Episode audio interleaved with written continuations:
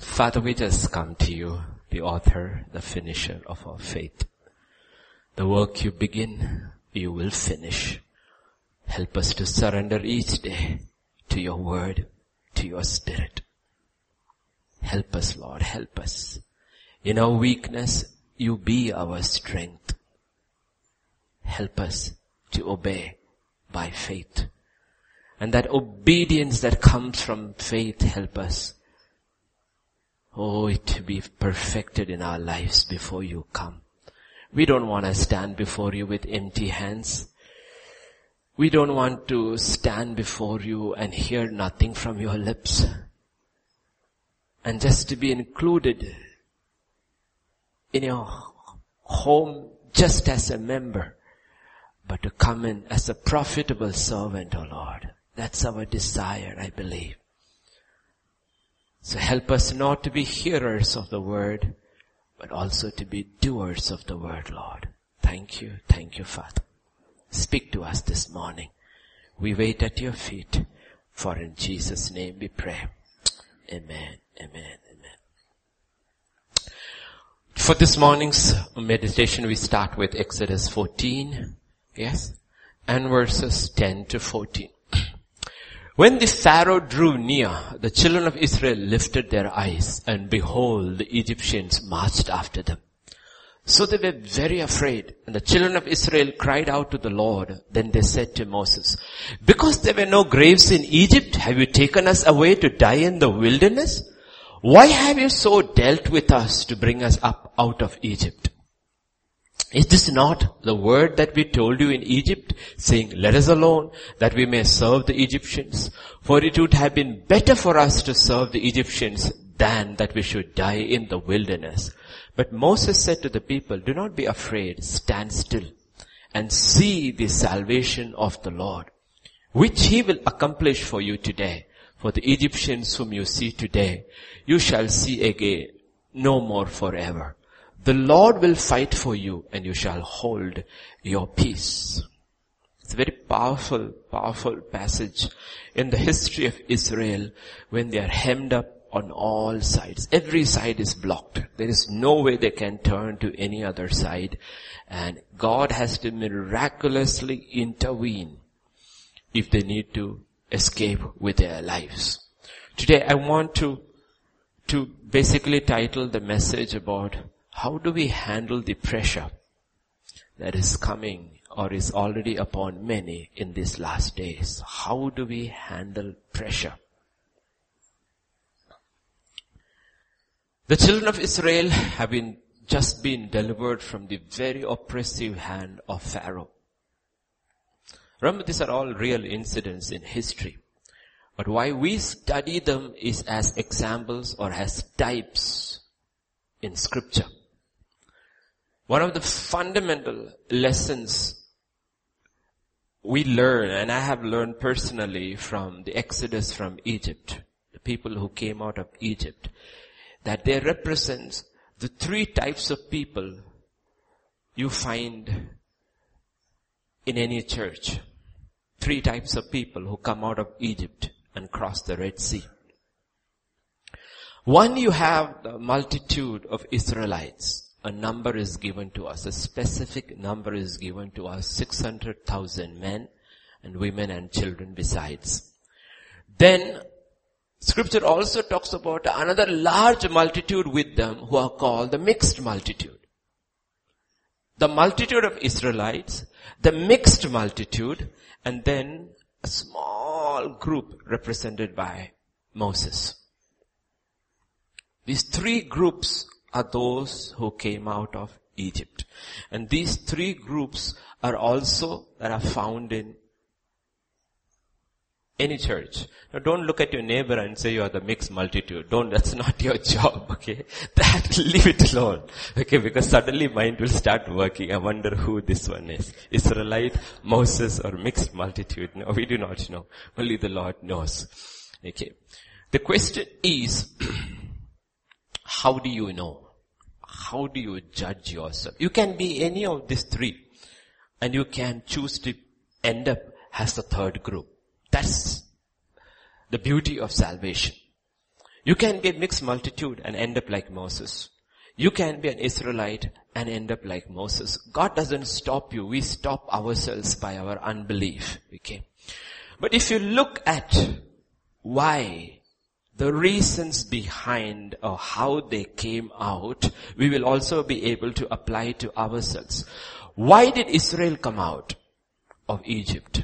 In Exodus 2 verses 23 to 24, now it happened in the process of that time, the king of Egypt died and the children of Israel groaned because of the bondage and they cried out and their cry came up to God because of the bondage. So God heard their groaning and God remembered his covenant with Abraham, with Isaac, with Jacob.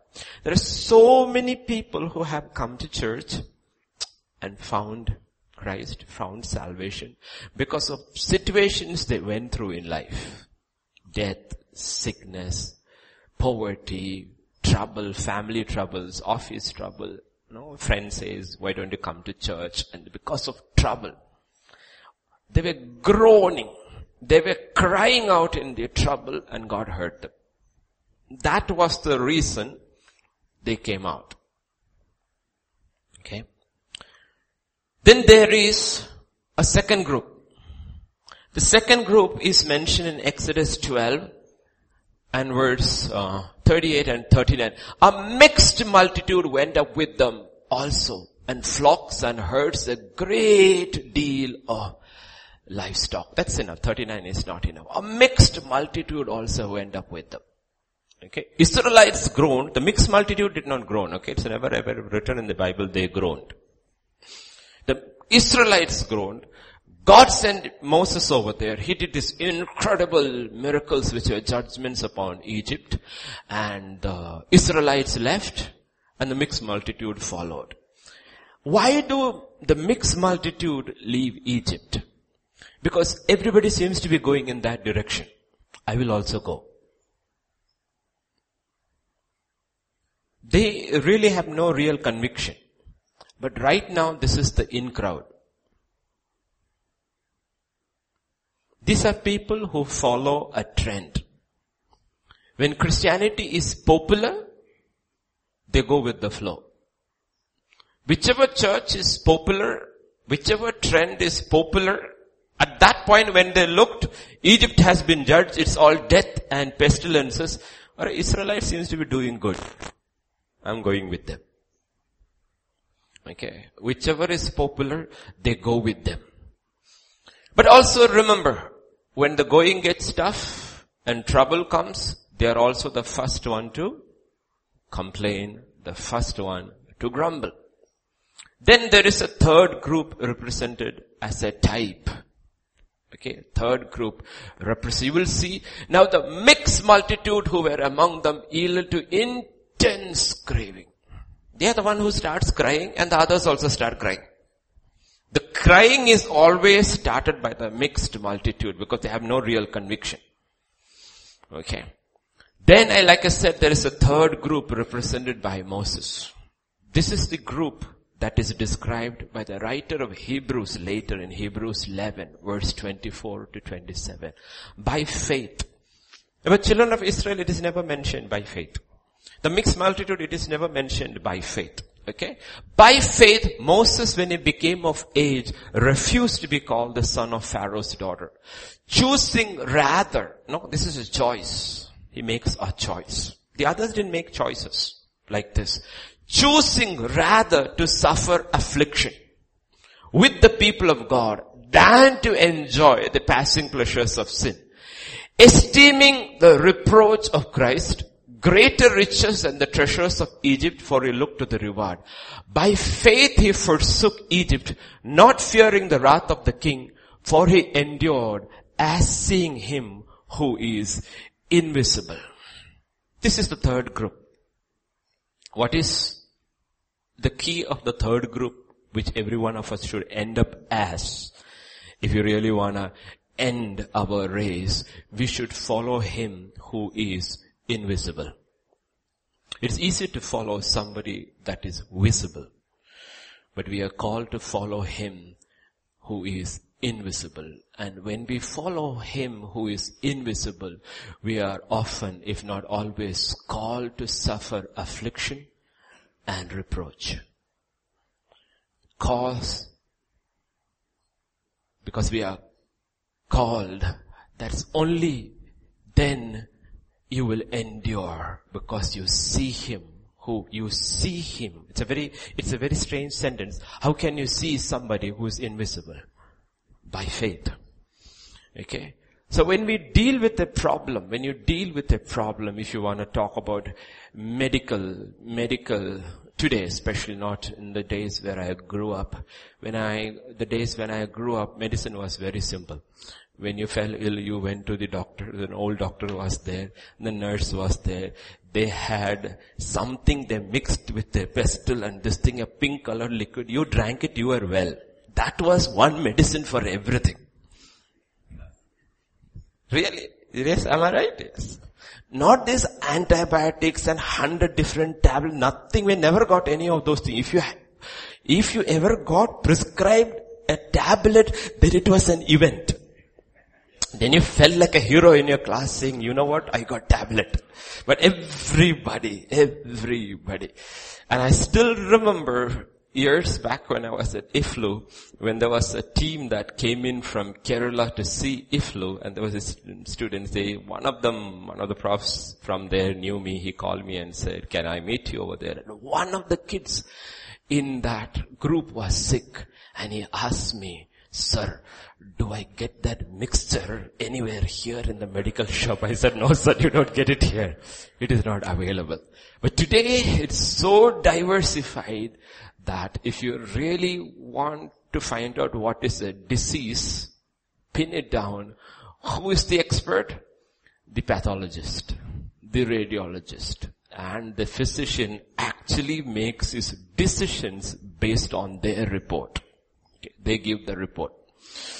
So spiritually, also we need to be, have what is called discernment.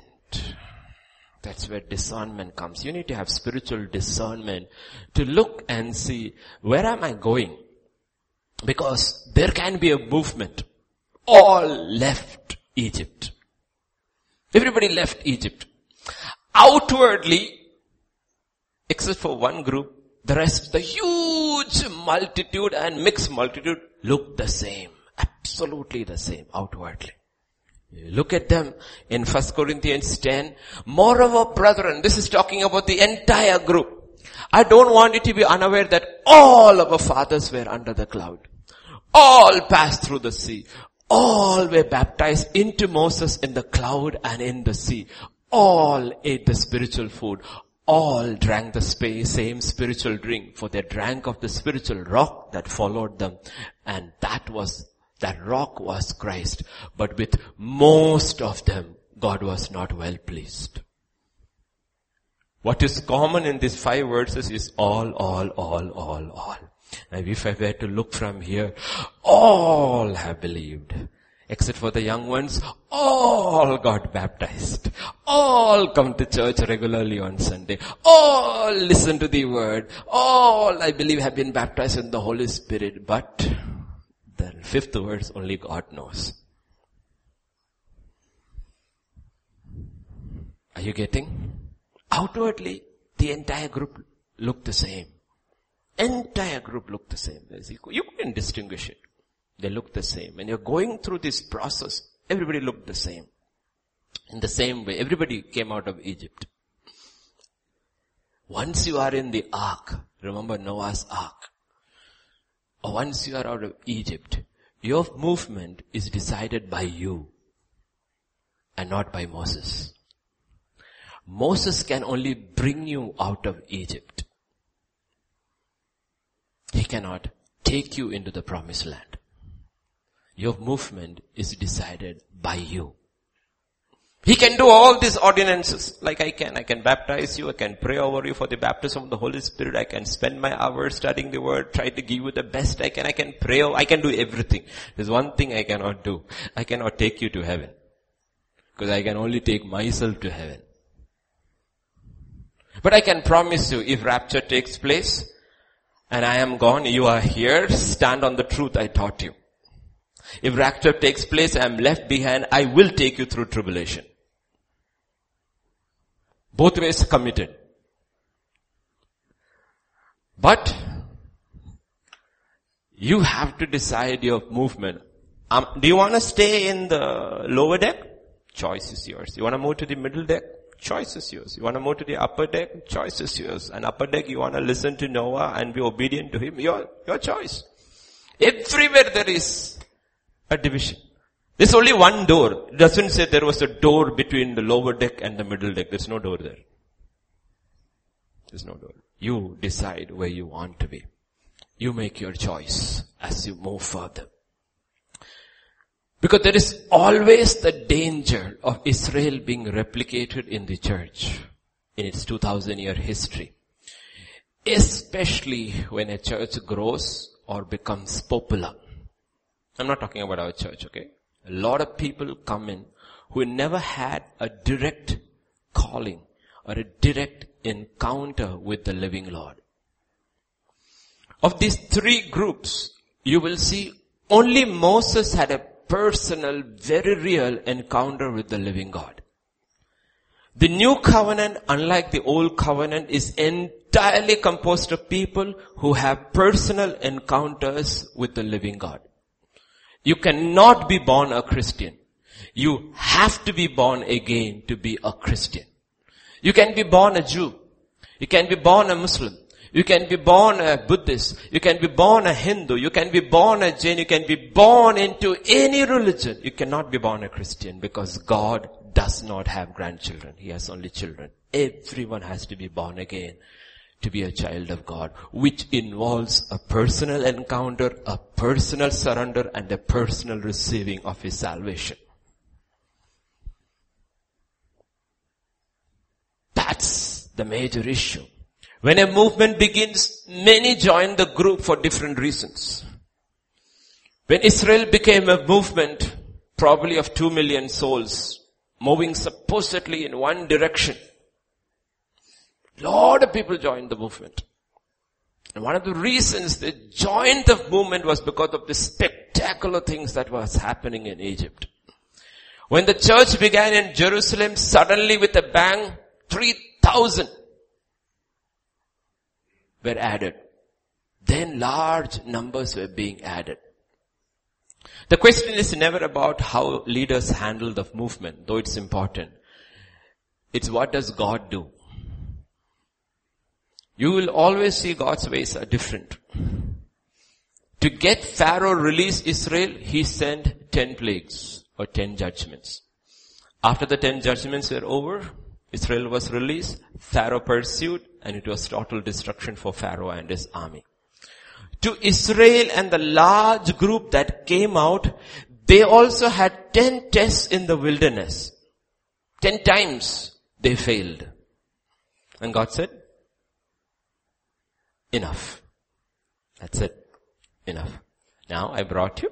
I won't take you in. But I'll take care of you for the next 38 years, 10. Like we said last, yesterday I was telling the pastors, this is the 10th month of the year. It's a good time to examine ourselves. Okay?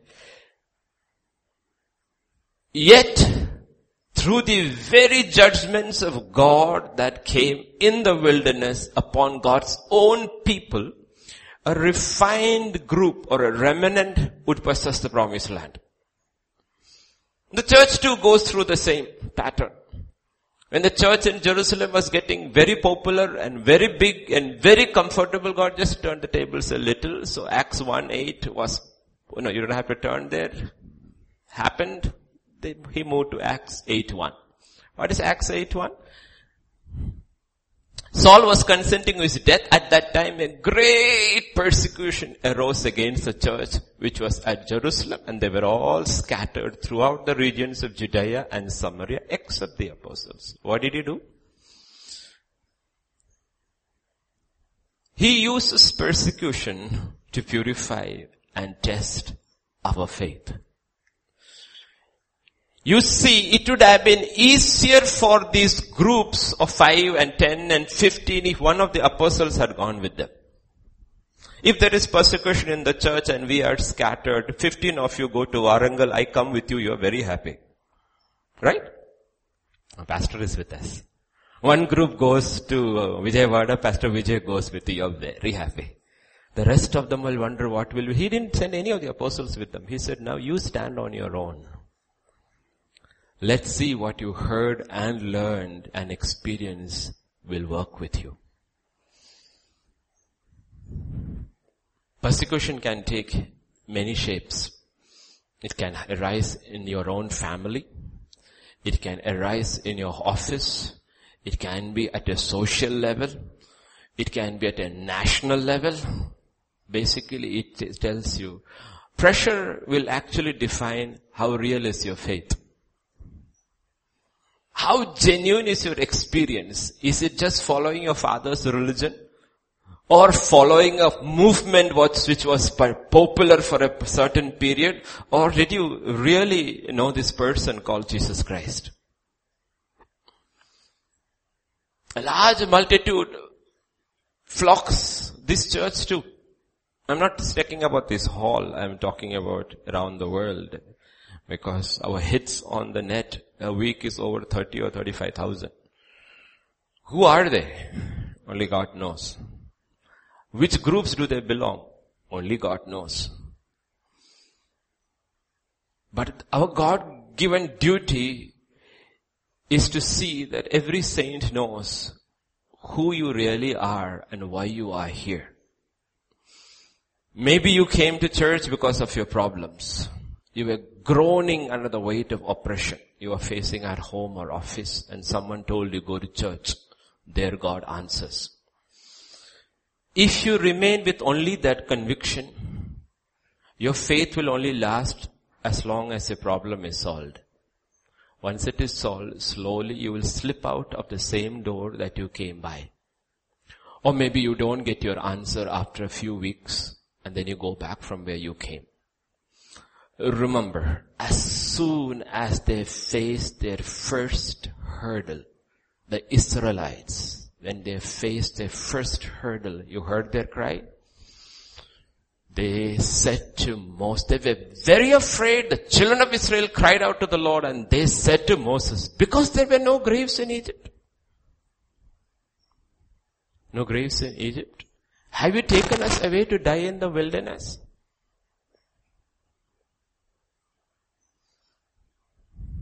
Narrative changed. Why have you so dealt with us to bring us up out of Egypt? Aside as a joke. If you go to mainline churches, okay, I'm not condemning them, but because we were all, I was part of one. Because fights are over the cemetery.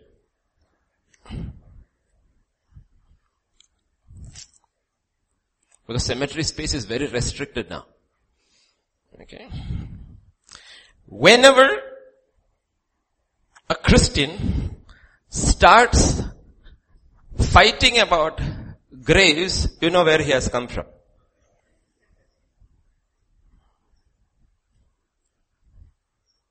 You know he hasn't really left Egypt. His attachments are still to his body. He's more worried about where I will be buried than where I will be if I die. This is connected with Egypt. This is purely connected with Egypt and I can prove to you from scripture. The only one man living on earth who lived on earth who knew exactly when he was going to die did not worry about his graveyard. You go through the book of Acts and all, they just died. Who was buried where you are buried after you are dead? But if you turn with me to the book of Ex- uh, Genesis, I didn't give you that portion, uh, Akshar, but if you turn with me to the book of Genesis and you come to chapter 50 and verse 11.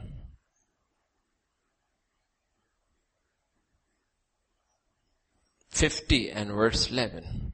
When the inhabitants of the land, the Canaanites saw the mourning at the threshing floor of Atad, they said, this is a deep mourning of the Egyptians. Therefore its name is called Abel Mizraim, which is beyond Jordan. Mizraim is the ancient name of Egypt. That's why in our regional languages we will say God brought Israel out of Mishra Desham. All our regional language, it is not called Egypt, it is called Malayalam, it is called Misra. Mizraim is the old name of Egypt. Who's being buried here? Jacob is being buried here, but in Egyptian style. And it is called the mourning of Mizraim. When you have lived so long in Egypt, all you are concerned is, I want to be buried in this way. You're not looking at your eternal destiny and destination. Therefore, the minute they are facing danger, they are saying, what are you going to do? We will all just die and our bodies will be just in this wilderness. Where in our graves in? We would have got a proper funeral in Egypt. With a marble plaque also. Son of this one.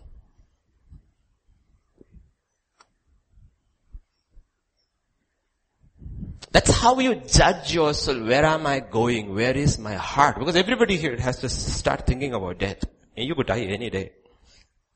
You can bury me wherever you want. Throw it in the garbage bin also. It doesn't bother me at all because I won't be there to be worried.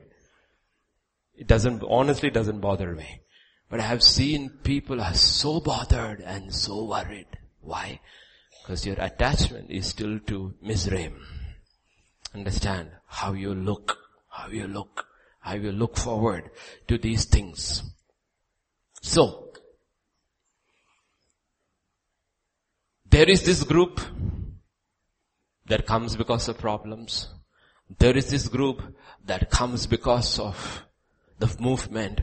But when trouble comes, suddenly our heart is exposed. Our heart is immediately exposed. The Israelites' heart is exposed immediately. Why did you bring us here? Why did you bring us here? And if we do not have a leadership like Moses, who has encountered the one who is invisible, the leadership will crumble and will compromise and take you back to Egypt. You know, when Moses comes down from the mountain, scripture says when Moses saw the people had run wild, who let them go wild? Aaron. The priesthood had failed. The priesthood had failed. When the priesthood fails, when the leadership fails, when pressure comes, the leadership will give the people what they are asking for. What do you want? Okay, you want a golden calf, right? I'll give it to you, golden calf. Big deal. You want me to preach on prosperity? I'll give it to you. Well, I can do well. Both ways. I can speak about Yahweh, I can speak about prosperity too. What do you want? I can take Baal and name him Yahweh too if you want. That's what he said. He made the golden calf and said, Oh Israel, this is Elohim that brought you out of Egypt. Why? Pressure. Pressure comes. Why does pressure can come at any level, not at the bottom level, not at the mixed multitude, at Israel level, the pressure can come at the leadership level. Why? Because Aaron never encountered the living God like Moses did. Never did. Therefore he did not have the convictions of Moses. If you aspire to serve the living God in full-time ministry, better have a real encounter with the living God. You may fail, you may fall, but you will never take your eyes off Him. You know you will rise and you will go back. All of them failed. Moses failed, Paul failed, Peter failed, but they all, they had seen the one who was invisible. And each one in the new covenant has to meet the one who is invisible. Do we have Moses' conviction? Do we have Abraham's conviction?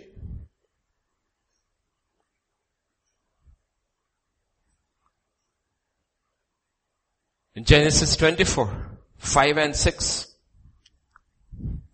but you shall go to my country and to my family and take a wife for my son Isaac. And the servant said, perhaps the woman will not be willing to follow me to this land. Must I take your son back to the land from which you came? Six, Abraham said, beware that you do not take my son back. Do we have that conviction? Do we have that conviction? No. He said, no way. My son will not go back. You will not take my son back. I have left that forever. I ain't going back. I tell my own children, you know what, you have the freedom to choose, but let me be very sure. You choose to marry an unbeliever. I won't stop you. I won't be there for your wedding. Be very sure. I ain't going back. There's no going back. There's no going back. Are you sure about your convictions? Do you have convictions?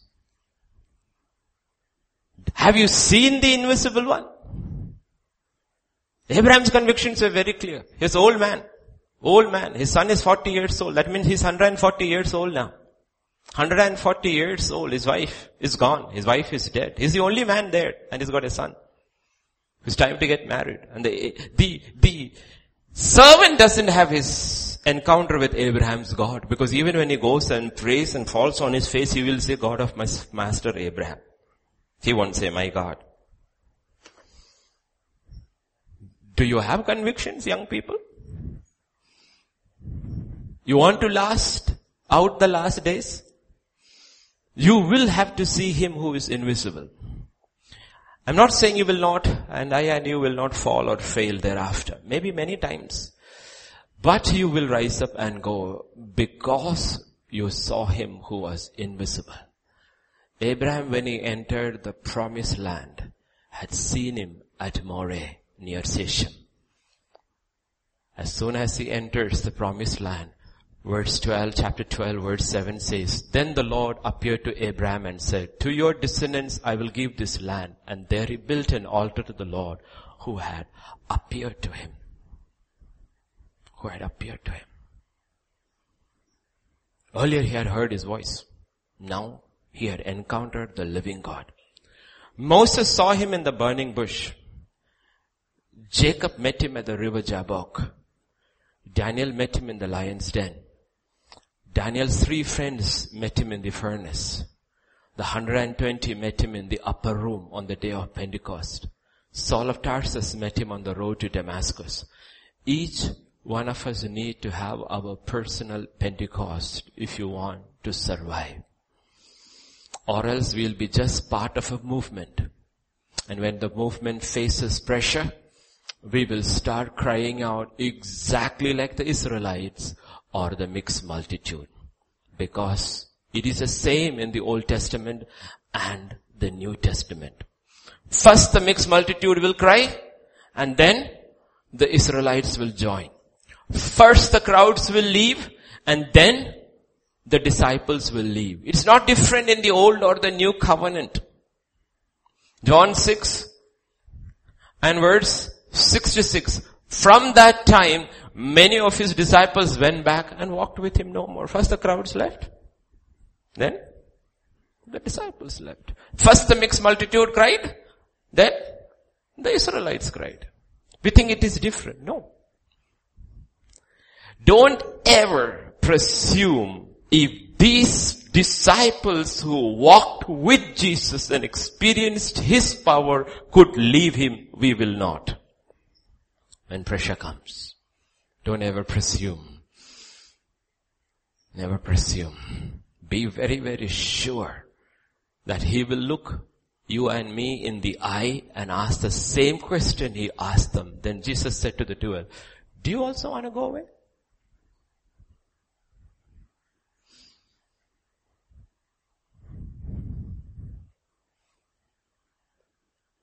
I look at all these children, Jesus' children, all of them.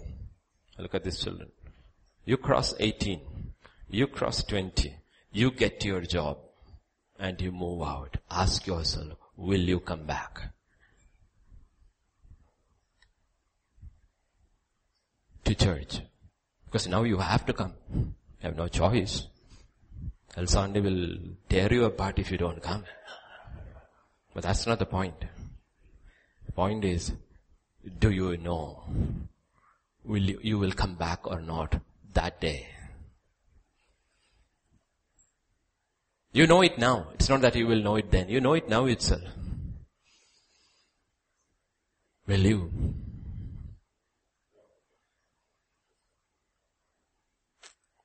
That's why we ask these questions. Who am I? Why am I here? Where do I fit in? Because much of the large group that left Egypt never saw anything as a vision. They were never committed to anything except their own well-being. But they had the ability to cause a lot of problems. Sooner or later, when you do not have a clear vision or commitment, you will start missing the old world. You start lusting after Egyptian food just like them. I divided these three groups into three divisions as first group, the mixed multitude as those with a divided heart. The second group, Israelites as those with a single heart. Meaning they're very single, not towards God, but themselves. Can never, they're very, very careful about their upbringing. There are many like that in the church, in the world. They are absolutely single-minded. They come to church, they are regular, they take down all the notes, but you look, go through their lives at the end, they were absolutely single-minded pursuing their own dream. The double-minded, the single-minded, or the divided heart, the single heart, and then Moses, the surrendered heart. Now you can move from there where you come to the surrendered heart. This is not condemnation, this is examination. Slowly watch in your hearts if there is a quiet, subtle distaste for the word of God growing in our hearts. Quiet, very subtle. First of course, when we begin this journey, Exodus 16:31, what does it say? The house of Israel called its name manna. It was like white coriander seed. The taste of it was like wafers made with honey. Yum. It's like honey in the rock. He is my everything. That's when we sing, He is my everything. He is my all. Oh, taste and see. We tell everybody, oh, taste and come to my church and listen to the word. It is like honey. A little later, we don't like it so much, okay?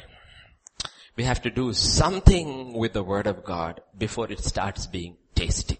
It's also described in the Bible in Numbers 11 verse 8. The people went about and gathered it, ground it on millstones, beat it on mortar, cooked it in pans and made cakes of it. Its taste was like the taste of pastry prepared with oil. Now I like it only fried. Did you enjoy last Sunday's message? No, pastor didn't fry it enough.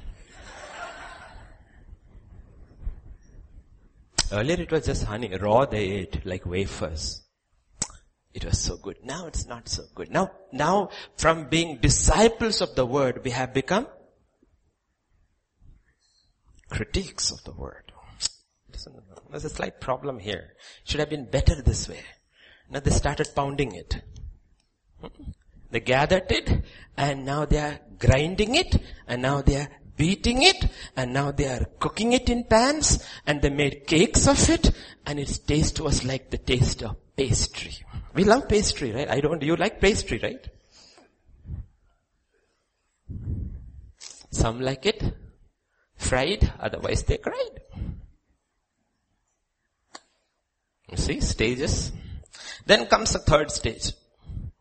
The third stage is described in verses 4 and 6. Now the mixed multitude who were among them yielded to intense craving and the children of Israel also wept. See, the children of Israel also were weeping inside. They were looking for somebody to start. You know about that? You see, one dog in that yard start, suddenly you see every dog. All of them are waiting for only for this dog to begin. So don't think these fellows were different. The mixed multitude started and they echoed. Everybody wept. What are they weeping about? Listen. Who will give us meat to eat? We remember. Wow. Wow. We remember. You, I mean, you guys don't watch debates and all. You should watch the US election debates, you know. One is over tomorrow, tonight, tomorrow, tonight, our, uh, our tomorrow morning, their night is the second debate. Oh, you have to listen to Hillary Clinton quote from memory everything Trump has said in the past 40 years of his life. Yet she swore before the FBI 36 times, I don't remember, when they questioned about her email. 36 times she said, I don't remember, I don't remember, I don't remember, I don't remember. But you can remember the faults of your opponent. You cannot remember what you did as Secretary of State. Why? Oh, we remember. You've forgotten everything God has done for you, but you remember the fish you ate in Egypt. It's the same cycle all over, over, over, over again. Do you remember what God did? What did God do? Do you remember what God did for you last year? Do you remember what God did for you the year before? No, I don't remember. All I can remember now is that you know what? We ate fish.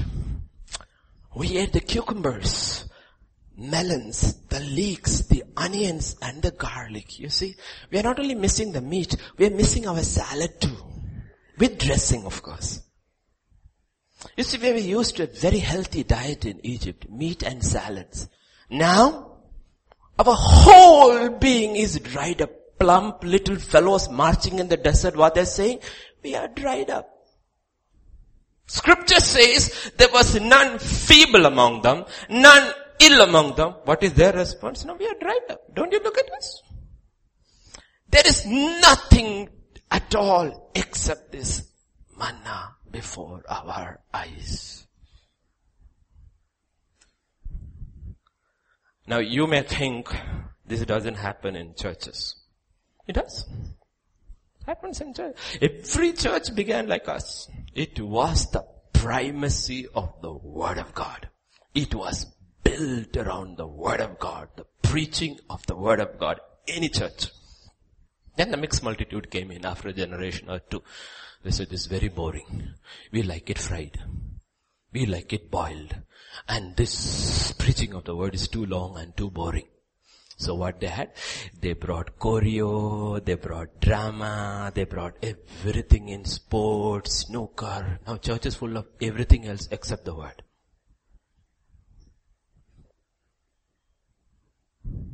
Have to see how patterns, patterns develop can happen to our life too instead of sitting with the word of God. You know what? It's so boring. I prefer watching a Christian movie. For what? What about this? Christian movie is good once a week or once in two weeks or once a month. It is fine. It just relaxes you. But this is where you encounter Him. And often Christian movies do not depict Jesus properly. Who told you Jesus had long hair? Who told you?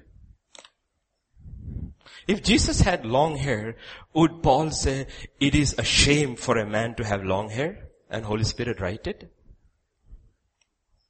Some medieval crackpot painted him with long hair and everybody took it and ran with it. Then the others took it, make him blonde and made his eyes also blue. Who told you? He has left no picture over here. Movies do not depict scripture. It depicts the imagination of man. But this is not imagination. This is where he is revealed as he is. But we get tired. Do we get tired? Now, the whole camp is crying. And what are they crying? In the response, we are tired of this manna. Are you tired of this manna? But hasn't kept you on the narrow path? Hasn't kept you from trouble, hasn't kept your marriage stable, hasn't kept your home steady, hasn't given you a hope and a future, hasn't kept you fed, clothed, dressed and taken care of. What did it? It was the word. But are you tired? At the end of three and a half years, remember, the multitudes and the Israelites were tired of Jesus too. This is when manna had become a living person and walked among them and blessed them and sustained them and healed them and fed them and delivered them like nobody had ever done in their midst. But after three and a half years, they also got tired. And in John 19 verse 15, sorry, John 19 and verse 15, they cried. What they cry? Away with him. Crucify him. Pilate said, shall I crucify your king? The chief priest answered and said, we have no king, but Caesar. What did the Israelites say? Let's go back to Pharaoh. But the next generation of Israelites, 2000 years, 4000 years later say, Caesar is our king. What are you talking about? Yes, yeah, Yeshua is not our king. Our king is Caesar. Who is saying? Chief priest. Who is our king? Caesar is our king. The world is coming very close again to that point. 2000 years ago the world said, take away, away with him, away with him, crucify him. But this time the world's anger is not directed at him because he is not around, but at his true bride everywhere. Away with her, away with her, away with her. And you know what? He said, okay, I receive your word, I'm taking her. So how do you and I stay the course? We stay the course by learning from those who went before us, by seeing Him who is invisible and following Him. Because there is enormous pressure. Wherever, doesn't matter what your age is. There is pressure. Enormous pressure from the mixed multitude and the rest of the multitude to conform. All of us face pressure. You in your schools, in your colleges, to be, become like one of us. Why do you think these children keep on changing hairstyles? Pressure. In your offices, become like us. Why do you dress differently on a Sunday? You think I didn't know, right? Offices, tomorrow it's a different costume altogether. Why? Pressure. It's true my pastor acknowledges with me. Why? Pressure. You want to look different. But you want to look different in Sunday, all here differently because you want to be accepted primarily by me. But tomorrow you want to be accepted by somebody else. Why? Heart is divided. In your offices, you face pressure. Become like one of us.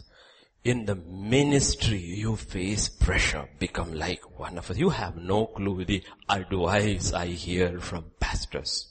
How things should be done. I say, brother, I don't do stuff like that. Why? Because it is written. Oh no, but, I said, hang in. There are no buts here. No way. There are only one way in which God says you can do things His way and we try to know it and walk in that. The mixed multitude, the divided heart comes up with good logic. Remember, they, logically they are brilliant. The mixed multitude's logic is very brilliant. So never underestimate the wisdom of the world because it's very reasonable. In this chapter, Numbers 11, let me ask you this question. To ask for meat isn't it good logic? Let me ask you this question, except for me. So I'm, I'm separating myself. Who among you can eat the same food every day? I can. If I, if you give me what I'm used to, I can eat 365 days a week. You don't have to give me anything different. Can you? It's very good logic. It's a very simple logic. What do you think? Breakfast manna, lunch manna, dinner manna, manna, manna, manna, seven days a week. Why can't have a little change? That's why in even our GSOs, LHL, all you have menu on this thing. Sunday menu, Monday menu, Tuesday menu, Wednesday menu. Israelites have no menu. Why? Manna. Isn't it excellent logic that you change the menu? Because it is monotonous. Isn't it? It is monotonous. It's logic. It's absolutely logical. Who can eat the same food every day? The problem is when logic comes out, comes in, usually go, God goes out. Because faith is not logical. Many saints have left the kingdom life because of very good logic. The mixed multitude was the root of most of the problems. So is our divided heart. In James 1 verses 7 and 8, scripture says, James 1 verses 7 and 8, he says, divided person. If for, let not that man suppose that he will receive anything from the Lord. Maybe from your manager, but not from the Lord. Why? He's a double-minded person. If your heart is divided, God won't give it to you, he says. He won't. You need to understand even true leadership, true leadership buckle under the pressure of the multitude. Whether it is old covenant or new covenant, true leadership, genuine God ordained, God anointed leadership have buckled under pressure. And Moses buckled under pressure as Peter will buckle under pressure later. Moses, read Numbers 11, how Moses Moses said to the Lord, now this is Moses' leader's dialogue with God. Very logical, okay, very logical. Why have you afflicted your servant? And why have I not favor, found favor in your sight that you have laid the burden of all these people on me? Did I conceive all these people? Did I beget them? That you should say to me, carry them on your bosom as a guardian carries a nursing child to the land which you sold to your fathers. Where am I to get meat to give all these people? For they weep all over me saying, give us meat that we may eat. I am not able to bear all these people alone because the burden is too heavy for me. If you treat me like this, please kill me here and now. If I have found favor in your sight, do not let me see my wretchedness. Did you ever read these verses? What Moses is actually telling God? It's very logical. Nothing he says is illogical. He's saying very, very logical. Very, very logical. He says, you know, I can't handle this pressure anymore. Please, I cannot handle this pressure anymore. Did I beget them? Did I bring them? And why are you making me carry this load? God says, okay, fine. Very logical. You put me in a spot. Okay, you want a logical answer, not my answer, but a logical answer, okay, get 70 people. I'll put my spirit on them. How people break under pressure. This can happen in any, any family, any organization, any church, any setting. Pressure. What if the mother and the children gang up against the father who happens to believe? Or the man and the children gang against the mother who happens to believe. Or the mother and the father and the rest of the family gang against one child who happens to believe. We don't realize everyone faces the pressure of the mixed multitude. What happens in the hostel if 10 of you pretend one thing before your supervisors and yet, there is only one who believes, and when they are out of sight, ten of you put pressure on the others. Like Peter said that day, remember? I don't forget stuff which is said. Peter said that day when he came to worship, he said, one of the kids said, what did he say? Peter, Anna, don't, don't show off, right? Don't show off. You know what? It was not a judgment on Peter. It was a judgment on that kid he was revealing what was in his heart because if he were to come here, he would be showing off and not worshipping. We don't sometimes realize most of the stuff we often say casually is a revelation of our own heart because he only saw this as performance and not as worship. Because when they stand over here, they are performing because elders are standing at the back and not worshipping. That's the truth. That's the truth. He may be a kid, but he spoke honestly, but not about him, about himself. He didn't realize it was a judgment on him and not on him. Because he worships. But he doesn't. The other one doesn't. So sometimes we need to realize about under pressure what we say is a, a revelation of our own heart. God says, okay, I will respond to your prayer. 70. Did God answer his prayer? Listen carefully. Did God answer his prayer? Yes. 70 people are chosen. They even prophesied. The question is, did God honor his prayer? No. You will never hear about the 70 being used anywhere in the record of Exodus or Numbers. The burden is still on Moses' shoulder. Just because God answered your prayer does not mean he has honored your prayer. Be careful. These are two different things. These are, you will not hear about the 70 anymore in the Exodus account or the Numbers account. He never used them. One time they came, they prophesied, that's all. After that it is still Moses. The burden is still on him. You will hear about the 70 later. You will see them in Ezekiel doing abominable things and you will see them at a midnight hour holding a kangaroo court and deciding to crucify Jesus. He answered his prayer. He didn't honor it.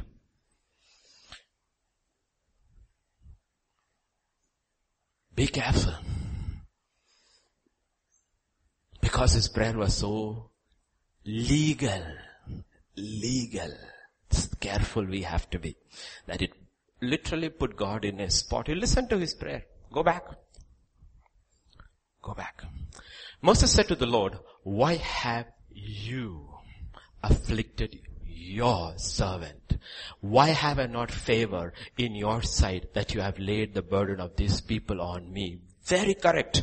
Did I conceive all these people? No, I didn't. You did. Did I beget them? No, I didn't. You did. Why should you say that? Carry them in your bosom as a guardian. Everything he says is right. Legally, he's absolutely right and I know so many people who legally are absolutely correct because they quote scripture back to him and you said so, you said so, you said so, you said so. God said, okay, take it. I did say, but that's not what I meant. That's not what I meant. I will answer your prayer, but I will not honor it.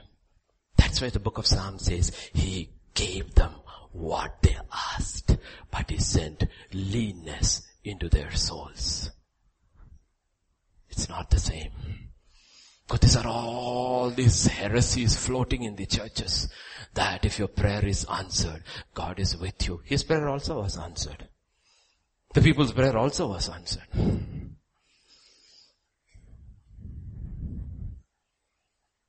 The complaint of the mixed multitude was logical. The complaint of the mixed multitude was logical. Moses' anger was logical. His prayer to God was logical. God's initial answer was logical. 70 men, more than enough meat. Then scripture says there was a plague in their midst. And so many died. Why Lord, when you're answering my prayer, a plague is coming? Because I just answered your prayer. I did not honor your prayer. For a prayer to be answered and a prayer to be honored are two different things because our God is not a God of, of logic. Through these dark times we live in, be careful how you walk, what you ask and what you do. Because there is a corporate and a personal lesson involved here. We must be aware of the mixed multitude and we must be aware of our own divided hearts. We are not condemning them. We are judging ourselves on this 10th month. Is my heart divided? When people are not really committed to church life, they do a law because of the trend. Their person is not involved, but their deeds are. Now you can do everything in a setting without getting really involved, like illustration. If you are a, by chance, a maid in a home, you're doing everything in that house without the person actually involved in the house life. There is a life. There is a work. The maid comes in the morning, tang, tang, tang, tang, tang, tang, tang, tang, tang, tang, tang, tang, tang, tang, everything, she cooks everything and she's gone. Did she work in the house? Yes, is the work a blessing for the house? But is her life involved with the life of the house? No. You can do the same thing in the church. You can be involved in so many activities of the church without your life being involved with the life of Christ, which is united with the church. The danger of Israel, the danger of the church. The person is actually really not involved, but deeds are. We should never be people who just attend meetings and do activities. And meanwhile, we have our own life. If we live our own life, pursuing our own desires, yet also live the church life, it may seem logical. Nine out of ten people within the church will advise you to do that, but God won't. But the issue is, God saw Israel has one entity sharing a common life and sees the church as the body of Christ as one entity and sharing the same life. He doesn't see as two, separate. In Joshua chapter 7 verse 1, when one man in that multitude, maybe two million people are there, one man the children of Israel committed a trespass regarding the accursed thing for Achan the son of Carmi, the son of Zabdi, the son of Zerah of the tribe of Judah took over the accursed things. Who did? Achan did. But what does God say? Israel did. Did Israel know? No, they didn't. Nobody knew except Achan and his family. Nobody had any clue that Achan had stolen. But God said Israel has stolen. Why? Because he says, I do not see you as separate entities. I see you as one entity, one body, Israel. You are my firstborn son. You are not separate entities, you are one. You are one. You are one. Verse 10 and 11. He's falling on his face. Joshua is crying. The Lord said to Joshua, get up. Why do you lie thus on your face? Get up. Get up. Israel has sinned. Did he say Achan has sinned? It's so easy for God. Joshua, come here. You're praying now, I will tell you. You know the guy who stole? That fellow from the tribe of Judah, Achan. Just separate him. God says, no. You go through the ringer. Separate tribe by tribe, clan by clan, family by family until you get him. Let the pain be felt by everybody. Because it's one man, yet it is the whole. It's so easy, right? God doesn't do stuff that way. Israel's history, church's history is the same. When the church begins in Acts chapter 4 verse 32, the multitude again, multitude, but one. They were those who believed of one heart, one soul. Neither did anyone say that any of the things he possessed was his own, but they had all things in common. One body. One body. One body. One mind, one soul, one possession. They all had different homes, but they did not say, this is my home. They said, have a home.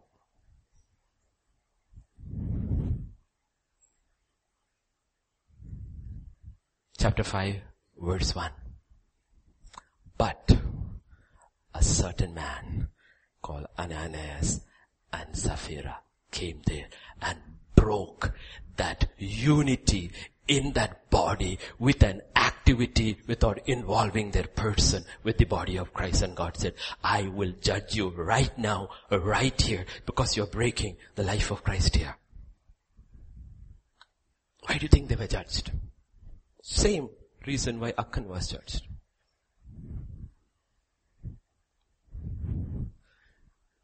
Same reason. The same old covenant and the new covenant. Here God calls Israel my firstborn son. Here he calls church, the body of Christ, as his only begotten son. Both are sons, one body.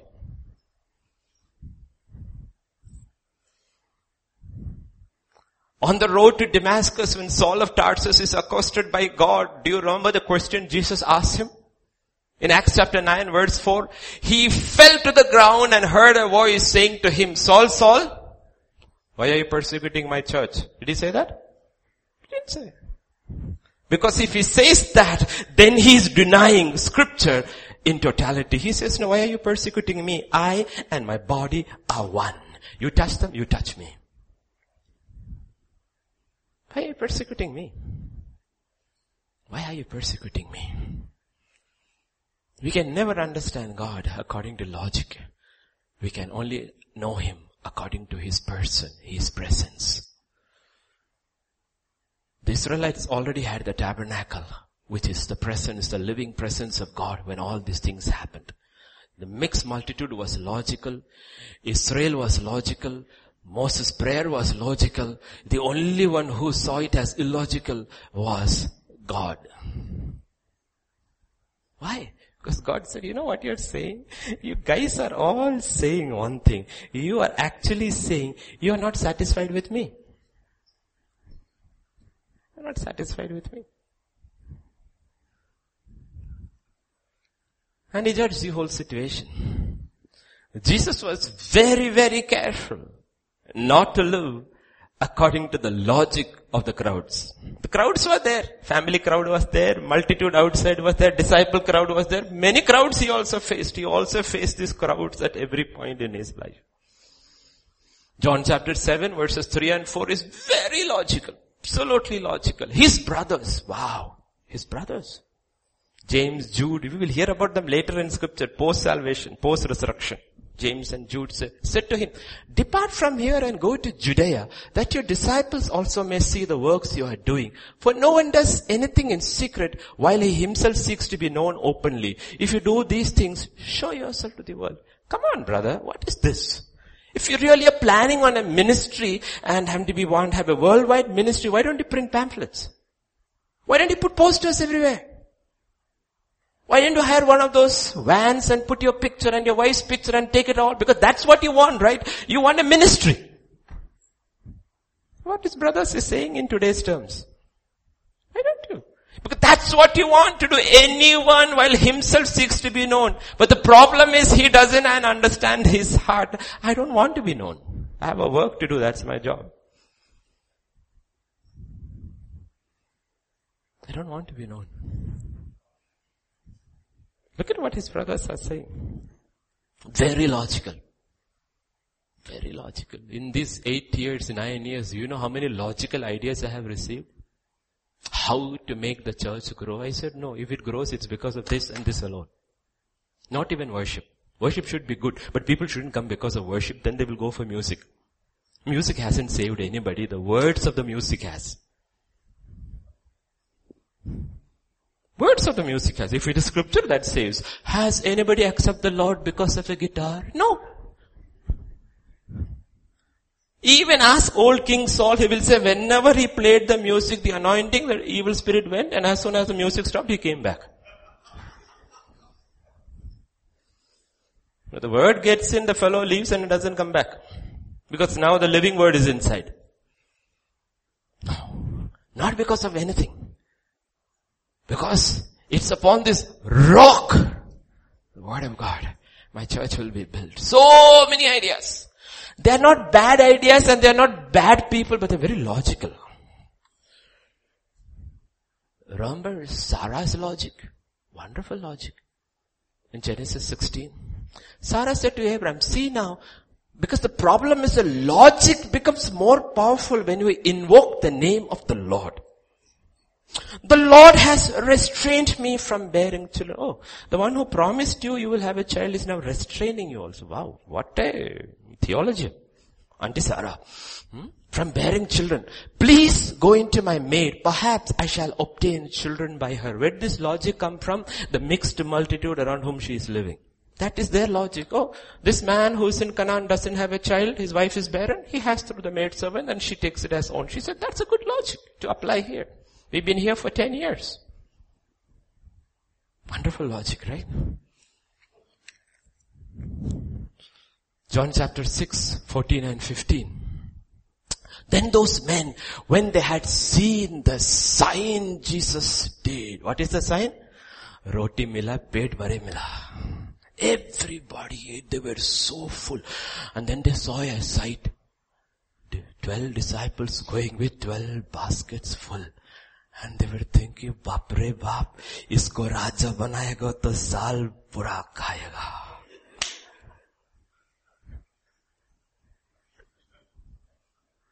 That's what they're thinking. Man, this truly the prophet who has come into the world. What does prophecy do, got to do with filling your stomach? Look at their interpretation. Therefore when Jesus perceived spirit of discernment that they were about to come and take him by force, for what? To make him king. He departed again to the mountain and was alone. He says, you know what, I know you guys, multitude. You want to make me king. Why? Because you ate bread. In verse 26, when they, oh, they are have to, he's gone, they got into boats and they're rowing and pushing and they, Lord, where did we you go? Don't you see we are such zealous followers?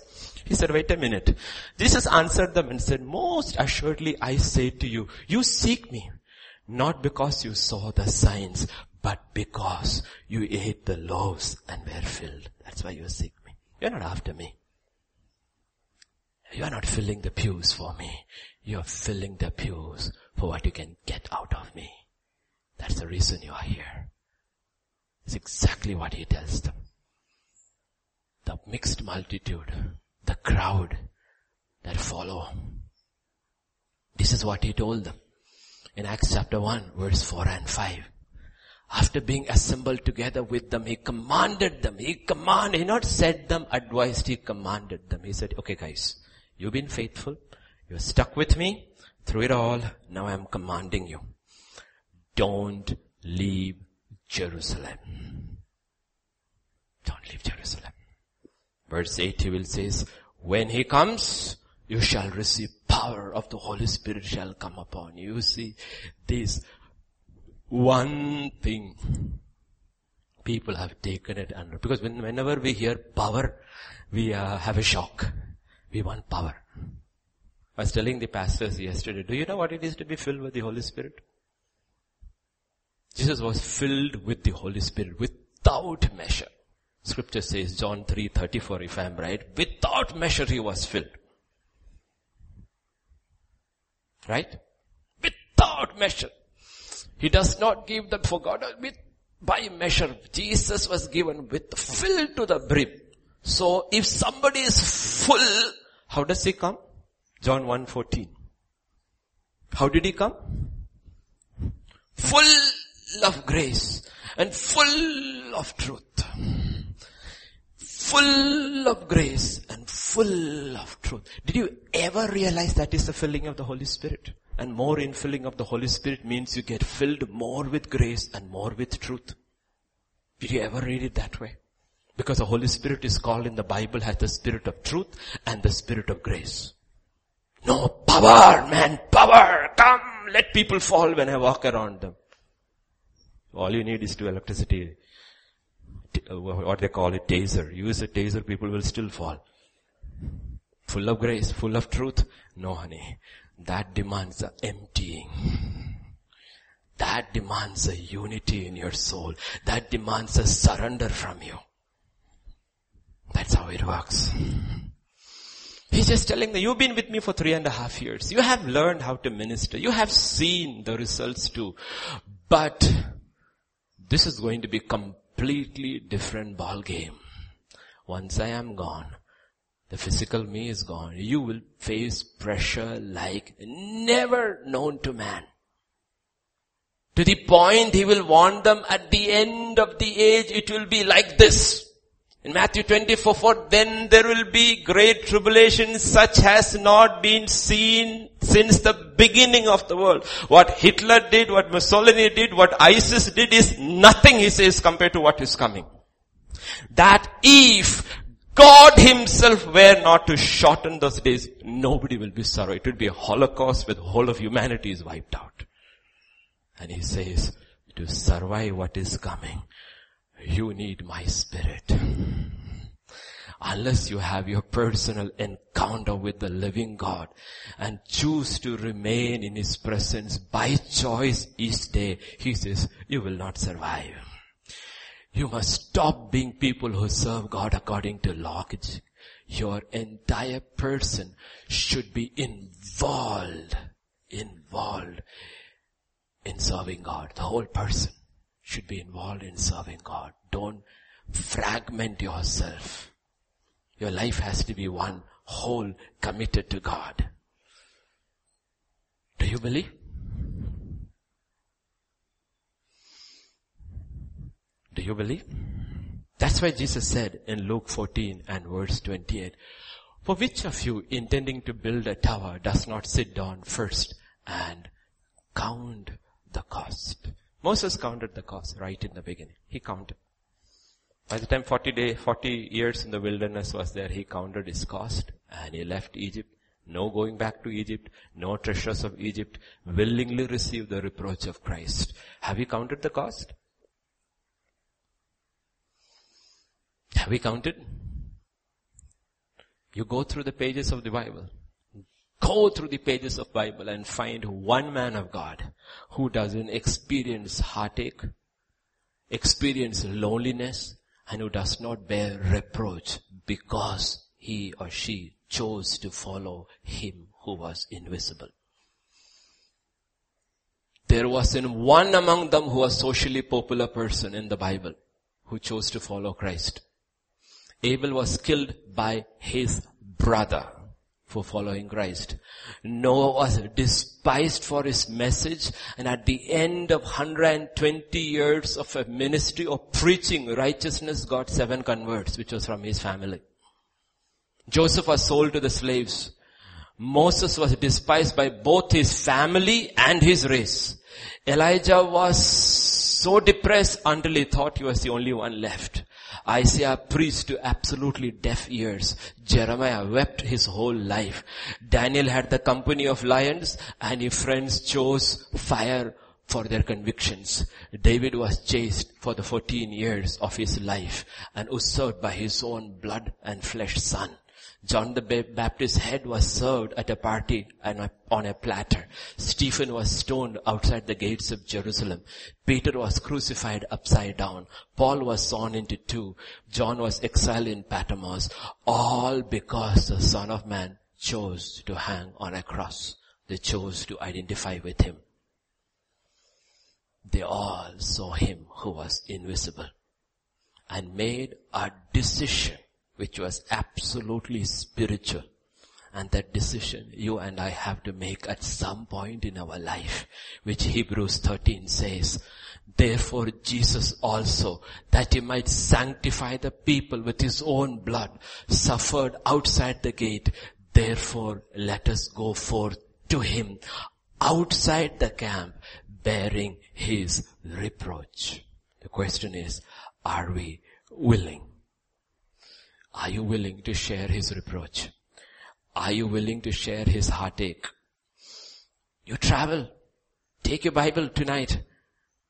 Go through the pages of the Bible. Go through each of the person over there. Why did they go through all this? Simply because they saw him, one who was invisible.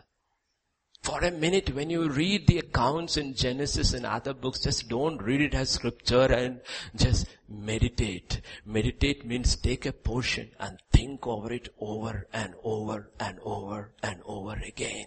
Over, over, over and over. Read Genesis 7 verses 7 to 10.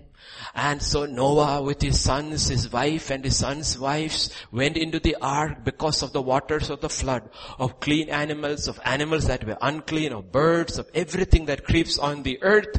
And verse 9, Two by two they went into the ark of Noah, male and female as God had commanded, and it came to pass after, pass after Let me ask you this question. Do you see these people? Do you see that old man sitting outside his tent in Mamre? One of the richest men of his generation, never allowed to build a house, never allowed to settle anywhere, doesn't even have a child, he's 99 years old, sitting outside and wondering, Lord, what am I doing? But I chose to follow you who was invisible. I am away from my father's land. I am away from my flesh and blood. I know I can never go back and I will not go back. What am I doing here? Do you think he didn't wonder? His name was Abraham, dweller of tents. Do you see this man? The last seven days, today is Sunday. Seven more days, I'll be 600 years old. My birthday is seven days, the most agonizing seven days of his life. Seven days. The door is open. He is in. His family is in. Animals are in. You are in. Now you cannot get out and you're looking at the door. Lord, I pray my brother will come in with his family. Honey, is, is anybody coming? No. Mrs. Noah might say, uh, can I go and try once more? He says, no, we are in. We cannot get out now. Just wait. Just wait. Shem must have said, you know what, can I go? My wife is crying. Can I go ask her father and mother one more time? No, you cannot. Do you know what he must have gone with his family the last seven days? You are in the ark. The door is open. Seven days you're watching. Will somebody come? Will somebody come? Will somebody come? I've been preaching for 120 years. Will somebody come? Will somebody come? On the seventh day, what they hear is, boom, door is shut. No one is in. No one is in. Nobody came in. Seven days God left it open. Last seven days. If you believe, you can get in. No questions asked. If you believe in the blood of Jesus Christ, your past is gone. Your sins are wiped out. Everything you did is forgotten. Just believe and get in last seven days. Noah is waiting. Mrs. Noah is waiting. Shem is waiting. Ham is waiting. Japheth is waiting. Their wives are waiting. Probably all holding seven days watch night vigil, praying, praying, Lord, one person, one Lord, one. Nobody came. Nobody came. And it was shut. And they were shut in. These all were willing to go outside the camp and bear his reproach. They were glorified only after the judgment was over. Before judgment, they bore reproach in their generation. After judgment, there was glory. Oh, thank you Lord, we are alive. Oh, there is glory set for another day, not now. His glory. Eyes haven't seen or ears heard what God is preparing for those who love Him. But those who love Him will bear His reproach now. And glory then. Not glory now and reproach then. No. Reproach now. How is our hearts divided? Or single-minded in the pursuit of our life, our career, or surrendered? Are we logical? Or we are able to stand before God every day and say, Lord, you don't know me. I know myself so well, Lord. Doesn't matter how much I have grown. One thing I know, your ways are so much higher than my ways. I need your direction today, again, all over again. Start the clock. I will not do one thing without knowing you. Well, teach me, Lord. Teach me. Teach me. Teach me. Be careful, church, how we walk. Be careful. Quick to repent, quick to correct, walk closely with Him. You will reach your destination because that hand has never failed anyone. We have failed Him. That hand has never failed. Don't let pressure decide what you do. Don't let pressure, because pressure is not going to decrease, it's only going to increase. Let not pressure make you decide what choices you're going to make. Your choices should be made because you know Him and you encountered Him and you know Him personally. Shall we stand? Shall we pray?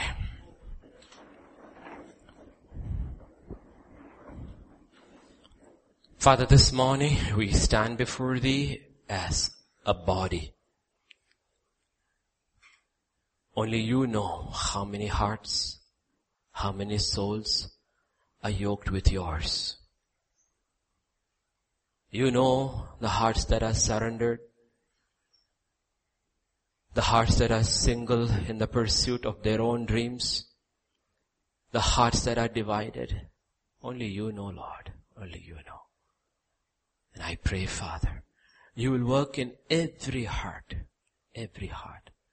You will make the divided single, the single surrendered, and ultimately every heart will surrender. Before you come, Lord, before you come, Because after you come, every knee will bow, every tongue will surrender.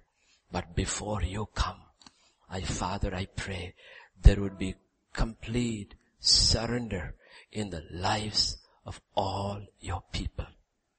That Christ may have a body on earth when he comes to take a bride. Totally surrender to the will of a husband. A bride who from her heart truly seeks and cries, Maranatha, come my Lord Jesus. Thank you, Father. Thank you. Create that desire, hunger in every heart.